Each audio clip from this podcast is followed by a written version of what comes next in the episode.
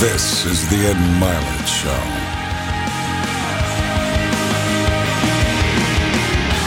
Welcome back to Max Out, everybody. It's Ed Mylett. I'm super excited about today's program because not only is it is it timely, but I'm so fascinated with leadership, and I have one of the great leaders in the world of sports with me here today, and she's proven it recently as well. So. The woman to my left, even though you're all listening to this on audio today, is Jill Ellis. And for those of you that have been living under a rock, Jill has coached the United States women's national soccer team for the last five years uh, only to 120 win and seven loss record, and uh, they've won two World Cups. So that's all she's done for the last five years. But um, I'm curious about your whole life, not just the last Right five years. So thank you for being here. Oh, it's my pleasure. this is so good, so excited to meet cool, so cool researching you. One of the one of the first things I couldn't get over in learning about you was you didn't play. And by the way, when I say soccer, our worldwide viewers we're really talking about football, about the rest of the world. But for our U.S. folks, soccer. You didn't even grow up playing, did you, as a, as a little girl when you were uh, in England? Is that right? No, I, I uh, it was, you know, it's very much a man's domain over there. Um, so, you know, in truth, I played in the backyard with my brother in the schoolyard with the, with the boys, but nothing formalized for, for young girls over there. So uh, it wasn't until we moved to the States I actually played in a formal setting, made a team, got a jersey, all that kind of stuff. So it's very different. Isn't that crazy to think, you know, the popularity of the women's teams, particularly here now, and that just basically a generation ago of players, a couple generations ago, you weren't even playing over there.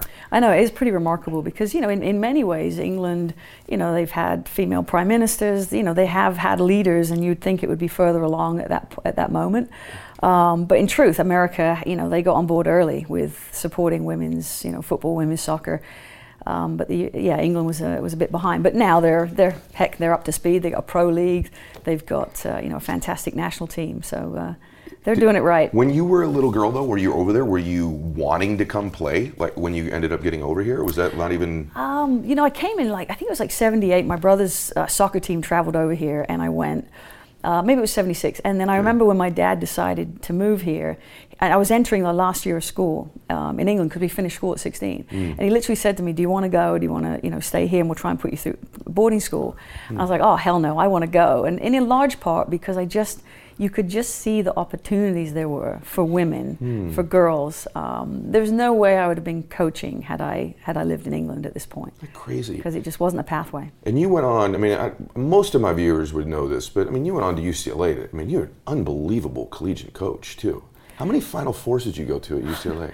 I honestly, I don't remember. It was like maybe seven or eight, I think. Something like that. Yeah, yeah. It was uh, it was crazy. I, I took that job. Um, I think my first head job was at Illinois, and then I took that job a couple years after that, and um, just recruited really hard and got some great athletes, and I, I loved it. I mean, the school itself was a big draw, but I really did enjoy college coaching. When So- I when I was different. researching you, Jill, I I'm, I'm not. A, uh, I must confess, I'm a huge sports fan. But like a lot of people in the U.S., I watch soccer, but it's not my Yep. go-to on ESPN every single night, right? And I started to research you, and you have. I, another thing I learned about you is all this humility that you have.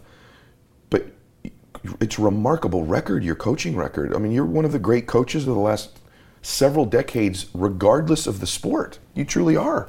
Between Well- college and then two World Cups, I mean, it's remarkable. I know you, it's, it's kind of crazy because you actually, you know, you don't track your wins and losses and all that stuff. In fact, the ones you freaking remember are the, Mm-hmm. losses. losses. You know, those. true? Mm. Oh, for sure, those stick with you. I mean, you know, even going to that many Final Fours, it was just like, oh, you know, you just Mm. you're so close.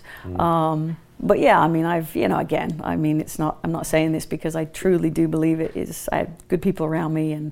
Mm. Uh, recruited great players, but yeah, I mean, I think it's it's all come together, and that's part of the job as well, is getting getting good things around you. You mentioned your uh, dad and, and your mom, John and Margaret, right? Yep. Yeah, I'm curious because you're, you're, you have a compelling story we're going to get into in a minute. What role?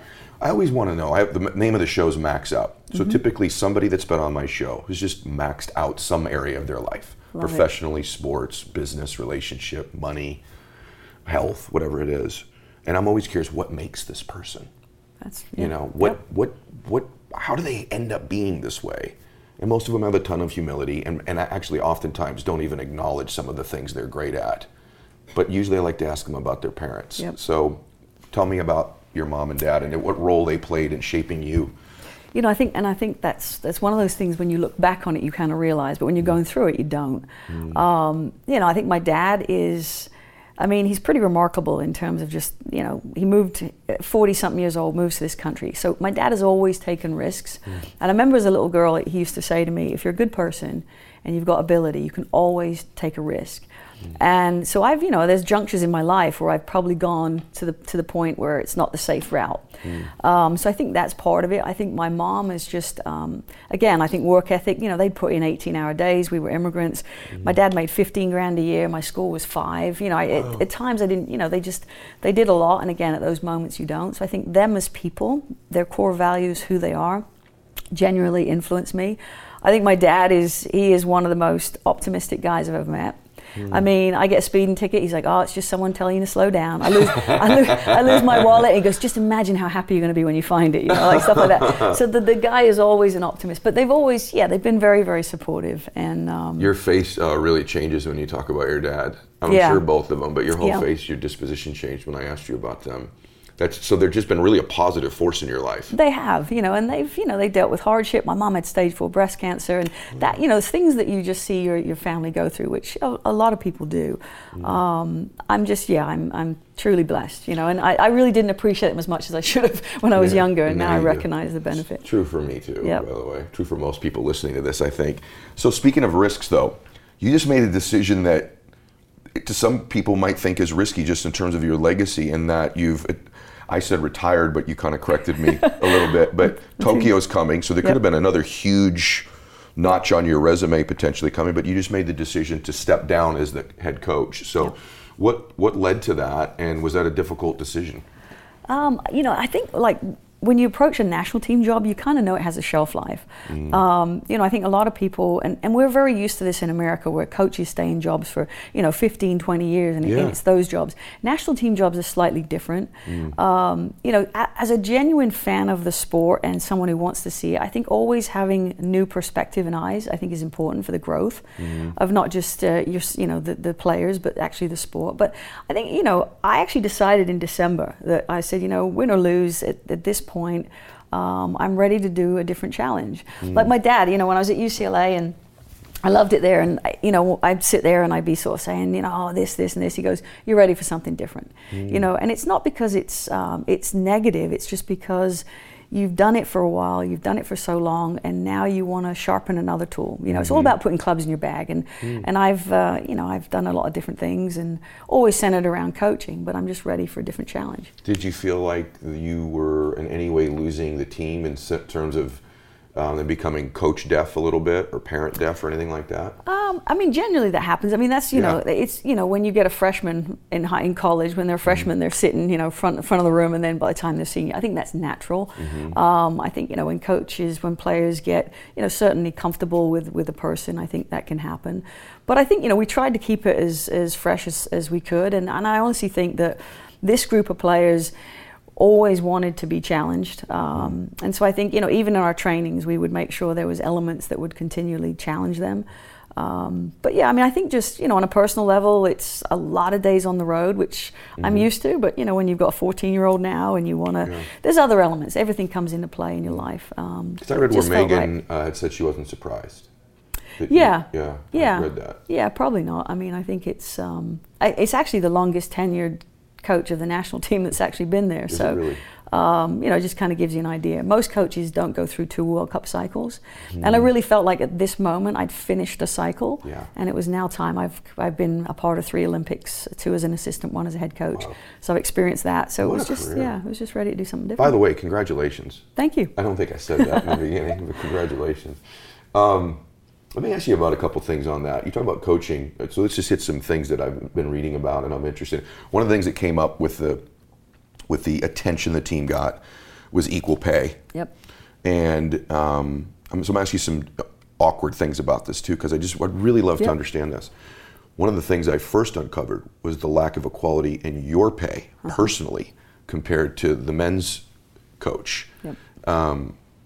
Is there a justification for that that can be made because their viewership is? I don't even know this. Is their viewership bigger? What are your thoughts about that? I mean, the the difference in your pay and his, from what I read, wasn't just a little bit. No, no. And Yeah. um, and you've actually won twice. Yep. So, um, what are your thoughts and feelings about that?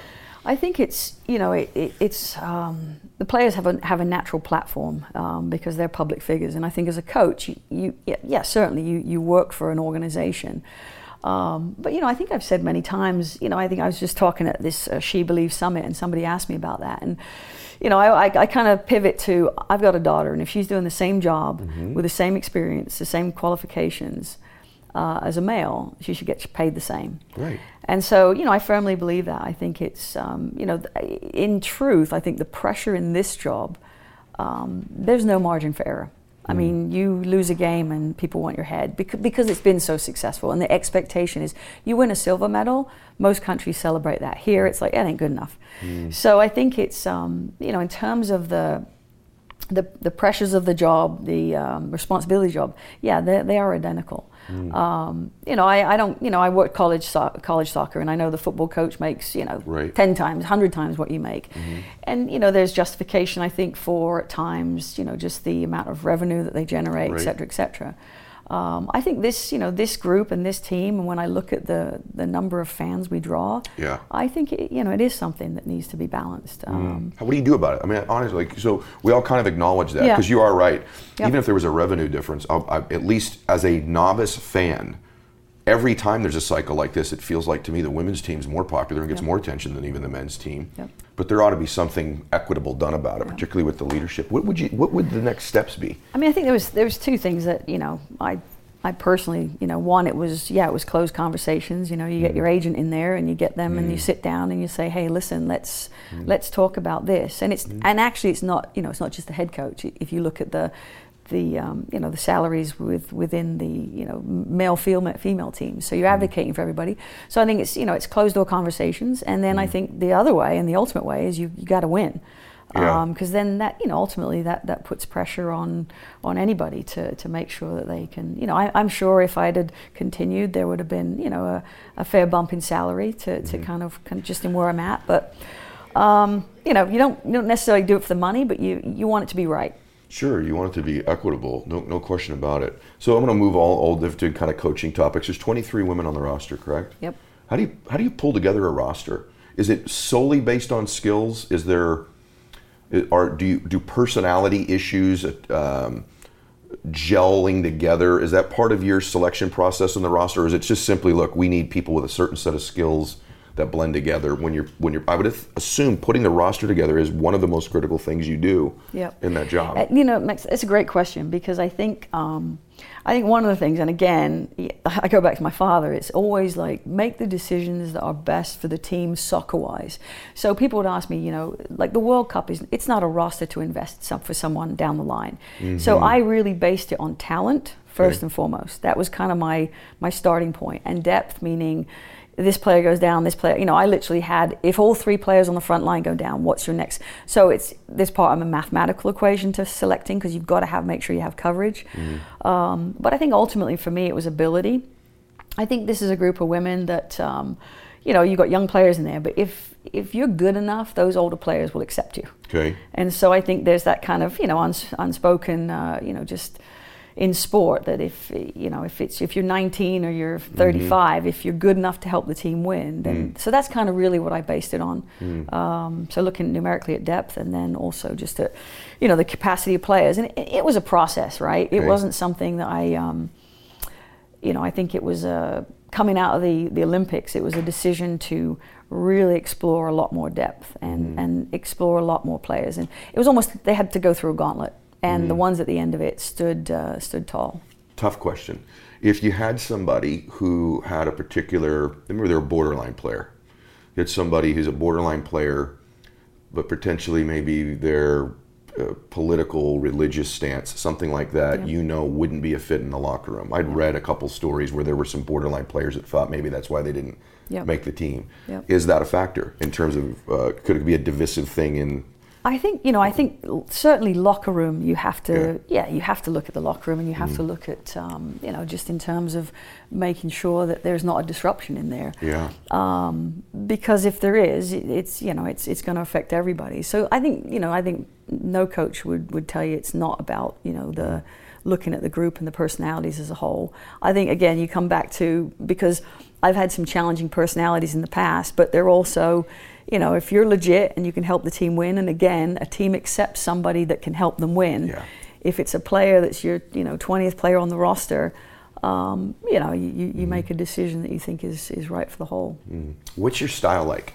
Are you a motivator? Are you a, you know, let's scream and yell or let's get no. it going? What is your, I don't, you don't strike me that way. No, I think when I was young, you know, I think I was a younger coach, I was, um, I was demanding. I think I was um, independent. You know, I wasn't as mm. collaborative. I think you know, I, and again, we all grow and we learn. And you know, I've I've looked and I've fought, met some really good managers. You know, I met Sir Alex Ferguson, and mm. you know, you get to you get to look at management style. But I think you know what I've evolved to is is a collaborator.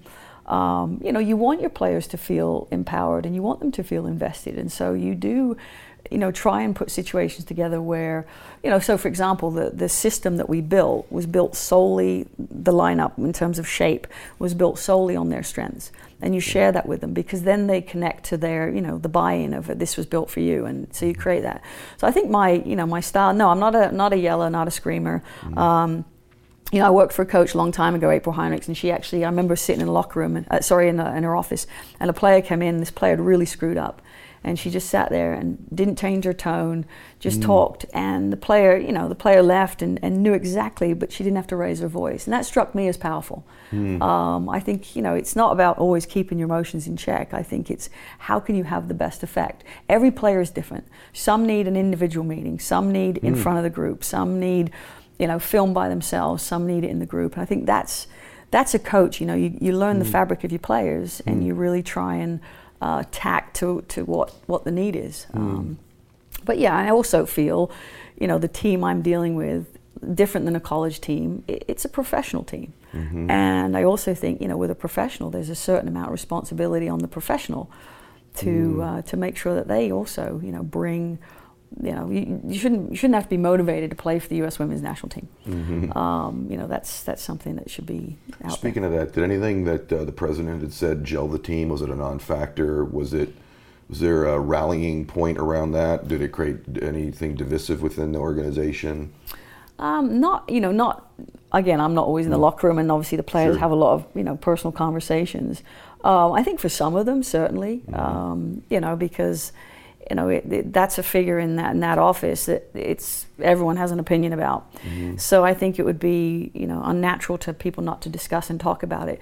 Was it something that was brought up in you know a meeting? And no, I mean because you would think so when you're on the outside. If you yeah, totally. you're in that bubble, I guess when you're playing where you're really focused on game planning yeah. and getting ready. But if you were uh, you know a third party watching, you think, man, they're talking about this a lot. Yeah, and, and that's that's the crazy thing because when mm. you go into a World Cup, I think listen, if this was you know if this was in January or February yeah, there's there's less you know less myopic focus on what the, what the task is at hand. But you know when you go into that, it's it's all hands on deck. It's keep your head down. It's the task. It's the mission. You know, blah blah blah. Mm. So I think that you know the players. Um, you know, I think that's the beauty. I mean, I was just talking to someone else today. I think, you know, athletes people have to you have to respect that they're more than just athletes that they are people outside of that realm. And sometimes i think the rest of society just sees them as athletes and they should function just as athletes. Yeah. but it's no different than people sitting around their dinner table and turning on the news and looking at something and discussing it. That's mm. that's who you are in real life. And i think that's that's going to happen within a team environment because you become like a family. What about that? So i'm just so enjoying this because i'm fascinated by it right? I just think I think sports like a microcosm for the rest of life in many different ways. By the way, one thing I observe about you that I've noticed with all the great coaches that I've had a chance to interact with in my life. I just did a thing with Urban Meyer a few weeks ago, and Urban's becoming a friend, and you know who Urban is. He oh, yeah. State. Yeah, and, yeah. And um, you all have a sense of uh, calm and stability about you. I think to lead big egos and big personalities, that's a something requisite, maybe. don't you think? Just as there's a stability, a poise, uh, yeah. a presence, perhaps, that's required to lead people that are competitive like that. Do you think I, so? You know, I, I think you see a, I, I think what I've seen over time, and I was fortunate to have conversations with John Wooden. So there was a guy, I think, when, when probably everybody is in that mode of old school coach, screamer, yeller, you know, grab the face mask, that kind of stuff. Yeah. There's a guy that always kept his, his, his way about him. And so that was, that always struck me again. But, I, you know, I would agree. I think, you know, I'll, I'll share this quick story Yeah. we were um, getting ready for 2015 World Cup, and I invited a gentleman. He was a Navy SEAL, and invited him in to come and talk to the team. And he used this analogy, and he said, "You know, when when can I swear on the show? Um, Yes. when when the, when the shit's around you and everything is failing, in the in the Navy they have a term: hold fast, stay true, and it goes back to the military a long time ago when you're on a ship and the storm was raging, and this is like back in the day, right? You had to hold on to something that was attached to the ship so you wouldn't fall off because of the waves and such. And then when you couldn't see the sky because of the storm, you had to rely on your compass to stay true to whatever the, you know on the compass. So hold fast, stay true, and I loved it, and I, it was part of what we used in 2015. But it's something that's really resonated with me that you just have to make sure what you know whether it's the people around you that you hold on to, whether it's your principles, your core That's so values, you hold on to that, and then you never lose sight of really what the direction is. so I, you know, I've really just good. I- it's just something now I've just I love it, and he's um, you know he's still a good friend of mine, and Is that right? Yeah, I just I think it was really so. I think you know going back to sort of Urban Meyer, I think coaches. I think one, you know, players are, players are different. It's it's not Mm-hmm. you know, and so I think they get their information and um, they're raised differently. Some of them, and so I think now you have to you have to figure out what's what works. Mm. Um, I think your team and you are such a study for like what the and I don't mean to be over the top with this, but I'm I just I don't like when people say, well, sports and politics should be completely separate, as if what you said earlier, like these athletes aren't also human beings with Right. opinions and lives and families and the dynamics that go with that. And you watch the, it's almost like a video game, I think, when people watch it on television. They don't realize that perhaps one player had an argument with their spouse that day. Right. Right. There's all these things that the mm-hmm. stability of the coach, I think, provides. But one thing I wanted to go into a little bit because I think sports have been a catalyst for progress in the world. We can go all the way back to Jackie Robinson and Muhammad Ali and Jim Brown and Billie Jean King, and you go through time. This is an interesting time where um, I'm fascinated because on your team, you have a collection. I'm sure there are people that have different political views. There's women on the team that are in same-sex relationships and they're in heterosexual relationships, right? And one thing I think I'm surprised by is that the light that was shined on the team this last time, that there wasn't more conversation about the fact that, uh, well, for like, um, that people can coexist that don't all live exactly the same way in their personal lives, if that makes any sense to me, and why. Um, why things like LGBTQ rights weren't highlighted a little bit more during this last run.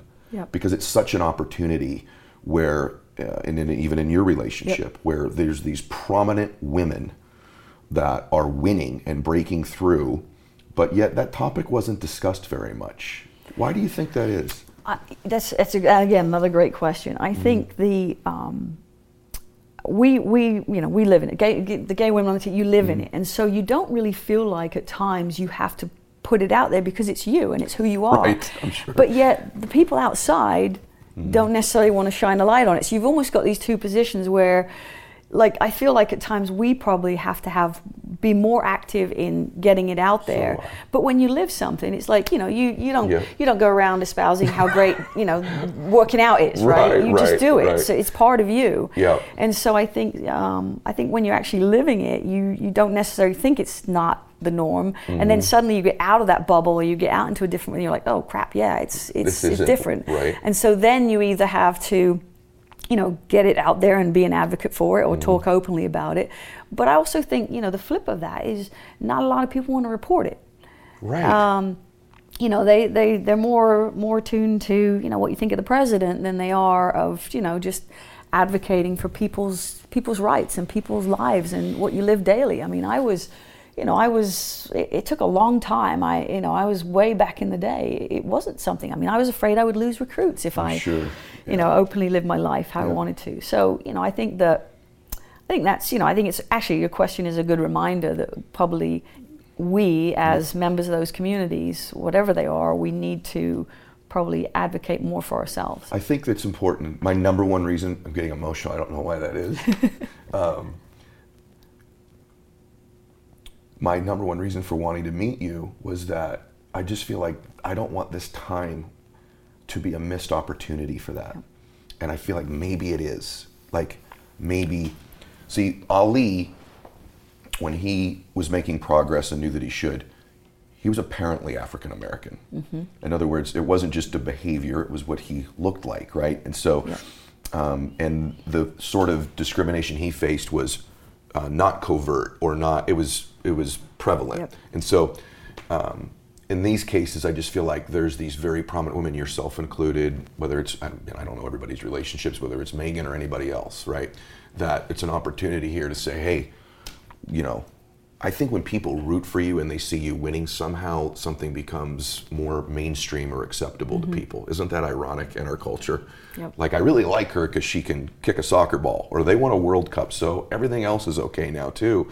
And I just, I just hope that everybody realizes, because I was reading about you, and it seems that you have had a remarkable relationship with Betsy. And um, we talked about the role your parents have played.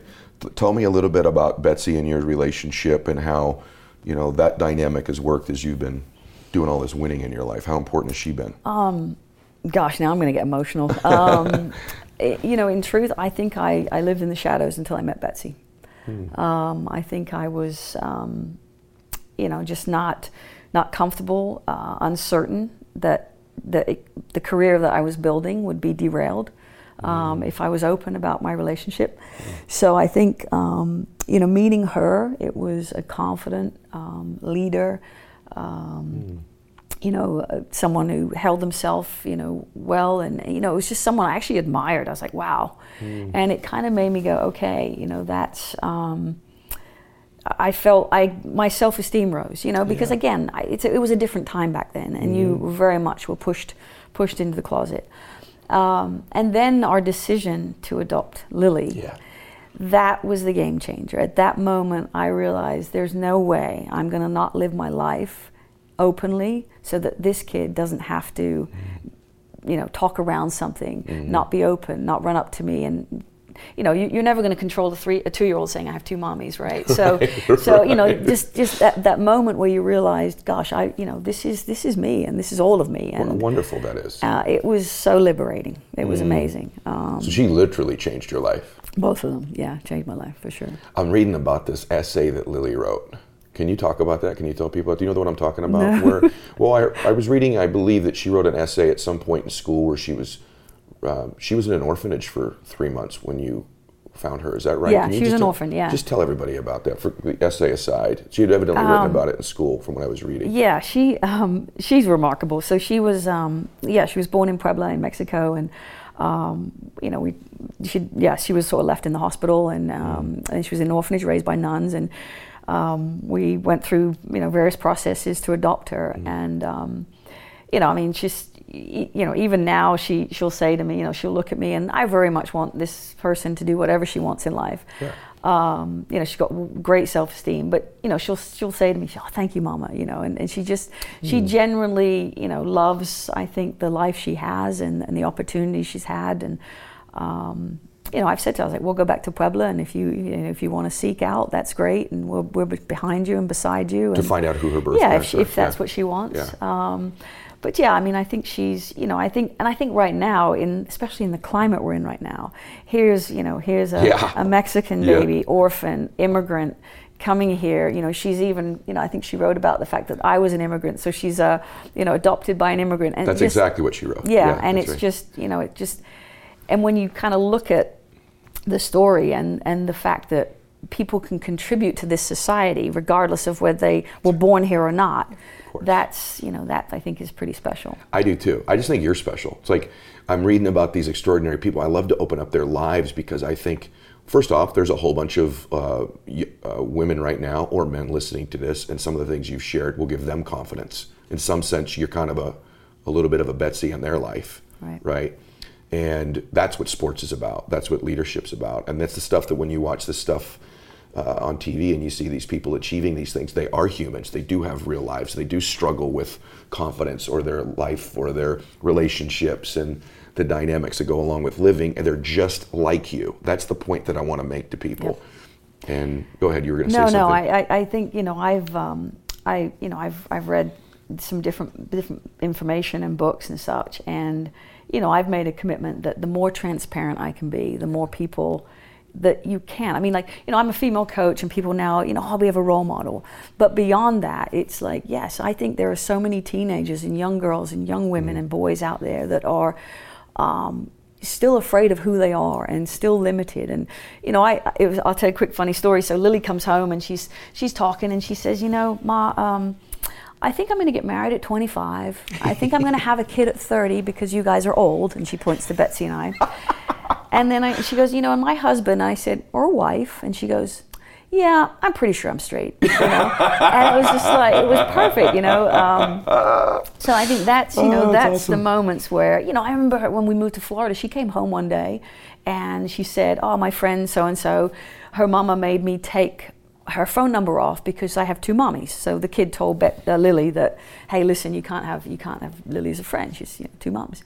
And I said, well, what do you do about that, Lil? And she goes, you know, I'm just going to help her understand that that um, two mommies is good and it's fine. I'm just going to help that person. I'm not going to be mean to her. That's and I'm like, you know, that's that's the gift you want to give, and that's, that's what gift. you want to kind of you know promote. And that's what you know. I don't know. You may think I'm corny, but I just feel like the more you talk about these things, the more people get to put human faces on issues like this, the more that's what begins to happen. Because I'm, the world's so divided right now, and um, and I think it's actually nowhere near as divided once we're together and we understand each other as we think we are. I think we all love each other a great deal. I think I think we all accept each other. And the more we're in each other's presence and company and discuss things, and there's understanding, people are actually good at their core. I, I, that's what I believe. I do. yeah, I, I do I, believe do, that. I agree. I agree. I mean, I think I think sport sport is a unifier. I mean, it, it really is. And you know, I think back to you know, we actually during the World Cup we got a message. Um, you know, independent celebrities mm. would send us messages, and we got a message from Billie Jean King, and it really touched me. Mm. You know, for many players in that room, they're probably not aware of mm. just what this lady did for yeah. sport. You know, the the change that she brought, and um, so I, I agree. I hope that this moment, you know, these that it's not just about this team, but I hope women right now it's it's a it's a springboard yes. to what we uh, you know what we potentially can do. Um, Thank you for contributing to that. Yeah, you're very welcome. so. I'll mess up if I don't ask you a couple more things here because people right. are like, all right, I got all that, Mr. Social Justice Warrior. Let's also make sure that we've covered some stuff on the progress of the sport and stuff too. So I just want to make sure um, that we've done that. I'm curious though, um, when you were at UCLA, we're going back just a minute, but I want to make sure we've covered it. That was really with you know Brandi Chastain and all the stuff that took place there with the the attention that that got. 99, did, yep. Yeah, did you know, oh wow, this is changing? Like the sport is becoming something much bigger now during that time. Were you aware you were a part of some uh, almost transitional history in sports during that time? I feel like that's when the sport, at least for most people here, was like, oh, we're really paying attention to this now. Did you know that was happening? Well, it was, you know, I, I, and I think even, you know, even the players, I think you were surprised at just how captivating this mm. team was. And, and, you know, I think this is the other thing about, you know, I love soccer, but it, part of our part of the attraction of this uh, team is the personalities. Yeah. So I think it's it's hand in hand. If it was, you know, if, if they were all vanilla right. personalities and bland, and you know, mm. I, I, don't know that it it garners as much attention and it garners as much fan support. So I think it's a combination of of the people. So I think what happened in '99 was, yeah, I mean, it was uh, sort of the tipping point for our sport in terms mm. of suddenly you're filling out stadiums and, right. you know, because I look at all these federations around the world and they are begging, they need investment because ultimately mm. that's you know sponsorship. So I think what what 99 did, as great as it was for creating um, heroes or sheroes, you know, as you kind of say, um, I think it was also that suddenly sponsors realized, you know what, we can put some money into this. And mm. when you have that, that ultimately is the gasoline. Mm. So I think it was, you know, it was in so many so many layers. It was uh, was important. What makes these really great players? Is it just talent? I mean, is there, or is there something that separates the best players, like the, the two or three special ones, whether it's Alex or whoever it might be? And uh, do you see something different? I mean, are they just faster, stronger, quicker, or is there some separator with the best of the best? You know, after um, I was an assistant for Pia with uh, the national team, and then I took over a youth, a director of youth national teams. And I wanted to share something with those young players because I've, I've seen fast players, I've seen technical players, smart players, you know, all, all the kind of components of, of sport. And so I actually emailed Abby Wambach, Carli Lloyd, some of the bigger players, Lindsay Tarpley, and I said at the time, and I said, give me the three things that mm. got you to where you were that weren't related to your sport. So like Abby Wambach's the best freaking header in the world, right? Okay.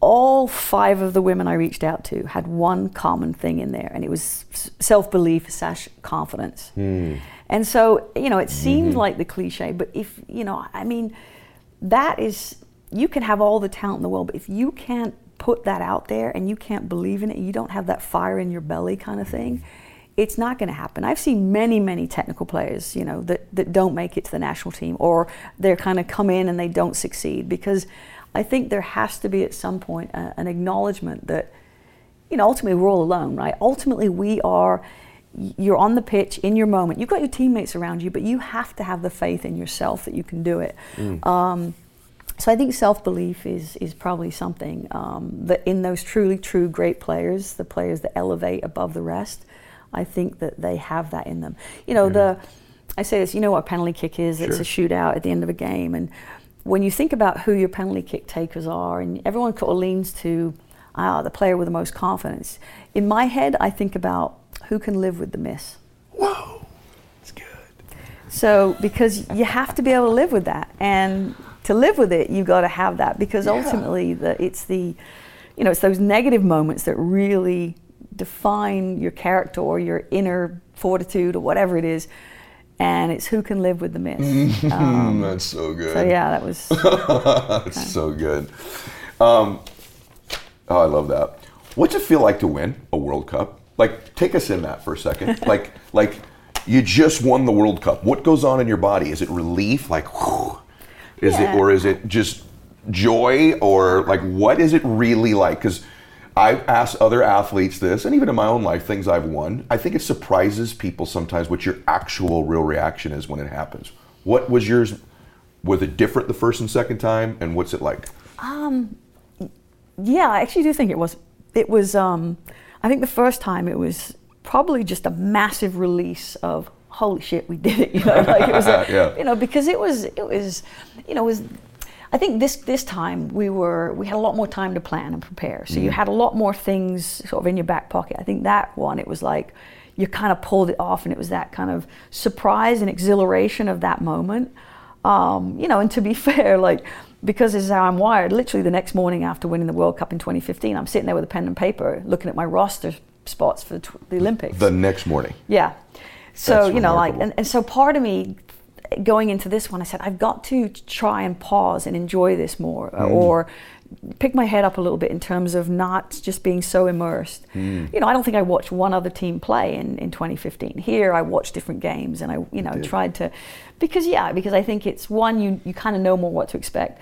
I think the, the, the victory this time, um, it was a sense of accomplishment. It was a sense of, wow, you know, because I think it was just the so many processes, so many decisions mm. went into this you know happening and I, I, don't think i don't think the players know how many things behind the scenes i don't think that you know no one obviously mm. outside of our bubble did but you know between me and my staff there were so many things so i think that was just a real sense of i was actually talking to one of my assistants the other day and you know, he, he just said if people could only know, you know, the, the, the minutiae, the decisions that go on behind that mm. to, to, to have this outcome, you know, mm. it's, um, it's crazy. Couple more things, because we're on a time crunch. Is it worth it? All the sacrifice, all the work, is it worth it? Yes. Yes. Mm. Absolutely. I mean, I think I, I, you know, I know, I know how I'm wired and, um, you know, I think achievement is, or, or, a goal, or you know, and and I'm not even talking like, because I said this to the players, you know, the other day when I was back in with them. I said, you know, this journey has been more than medals and matches. Mm. You can't. It's not just about a match or a medal you get. It's it's the moments, right? Like that's that's what I'm going to remember is those moments, and even the crappy moments, mm. because um, someone I was I was talking with, and I don't know. It, this is kind of a cool analogy. It's probably been heard before, but they sort of said, you know, the beauty of the ocean is uh, the waves is that you've got to enjoy the crest and the trough, Mm-hmm. and together they work in harmony, right? And mm-hmm. so, when I sort of look back on this journey, it's the tough moments as well are also as much a part of this journey as mm. as the highs. Um, mm. You know, and somewhat even more so, hmm. because you know when you're a coach, it's like you know, you're always in somebody's crosshairs. It's the, the public, it's the media, it's the players. Yeah. You know, um, you're always in someone's crosshairs because it's not a position to step into to, to be popular. Yeah. Um, so I think I've just, now I've kind of matured to embrace all of it. So wonderful. So, last thing, I've enjoyed this so much. Yeah, me too. I really have. It's so good. What's uh, next for you? Like, you know, you make this transition. I want to do a talk show. I I do it You'd be really good at it, and something tells me people would uh, immediately listen. But in sincerity, do you know what you're going to do next? I don't have any immediate plans. I, um, I literally, you know, my, actually my boss was great. You know, he just, he just kind of said, you know, I'm going to stay with U.S. Soccer and, and, and kind of in an ambassador role. But I think you just kind of, after something that intensive, it's just kind of taking a pause. Yeah. Um, so I, yeah, I don't, I don't know the immediacy. Um, It's just kind of just enjoying it, and then um, I, I know I can't sit still. I mean, I took my kid to the beach for three days, and after an hour sitting there, I'm sweating. I'm like, this is this sucks. I want to. you know, what do I want to do? I want to be doing something, you know. So I can't really dial it down. So I, I know it'll be something, but I, I have no idea at this point. I'm so grateful for today, and I, um, if I can ever do anything to help you, I really appreciate I'm it. certainly uh, here for you, and um, I'm really grateful for who you are, what you stand for, and um, again, congratulations on all of your success. I just have an interesting feeling that um, the best chapter is in front of you. I Ah, think you're going to find you. um, an even bigger calling here going forward because I think it's there for you, and you have the experience and the humility uh, and the track record to really help a lot of people. So I hope today's show did that for all of you listening to it, by the way, um, because it certainly did for me. I don't often get emotional on my show, so it was a good thing this one wasn't on video. Thank, thank you My so much. My pleasure. I Thank really you, enjoyed Jill, it. so Thank you. Appreciate it. All right. Hey, everybody. Just a reminder on, on social media, every single day I run the max out two minute drill. If you want to engage with me, you want to fly on my jet, you want to get coached by me, you want my book, my gear, you never know. Maybe you get a call from Jill Ellis or somebody like that, one of the guests on my show. Make sure that every day when I make a post, I make a post every day on Instagram, about 7:30 Pacific, 10:30 Eastern Time, every single day. If you make a comment, you're in a daily drawing to get selected to get one of those things. You, you win three ways. You either make a comment, you make a comment on someone else's comment, and that's in the first two minutes. And if you miss the first two minutes, just make a comment on every post I make every day, and we select winners. I'd love to engage with you, coach you, have you wearing my gear, reading my book, and doing all that kind of stuff. So Well, God I'm, bless I'm you gonna guys. I'm gonna interject and say you've got you've got a new fan right here. Thank you so much, Jill. pleasure. So we got one more. There you go. Another follower, everybody. All right, everyone, max out your life. Take care.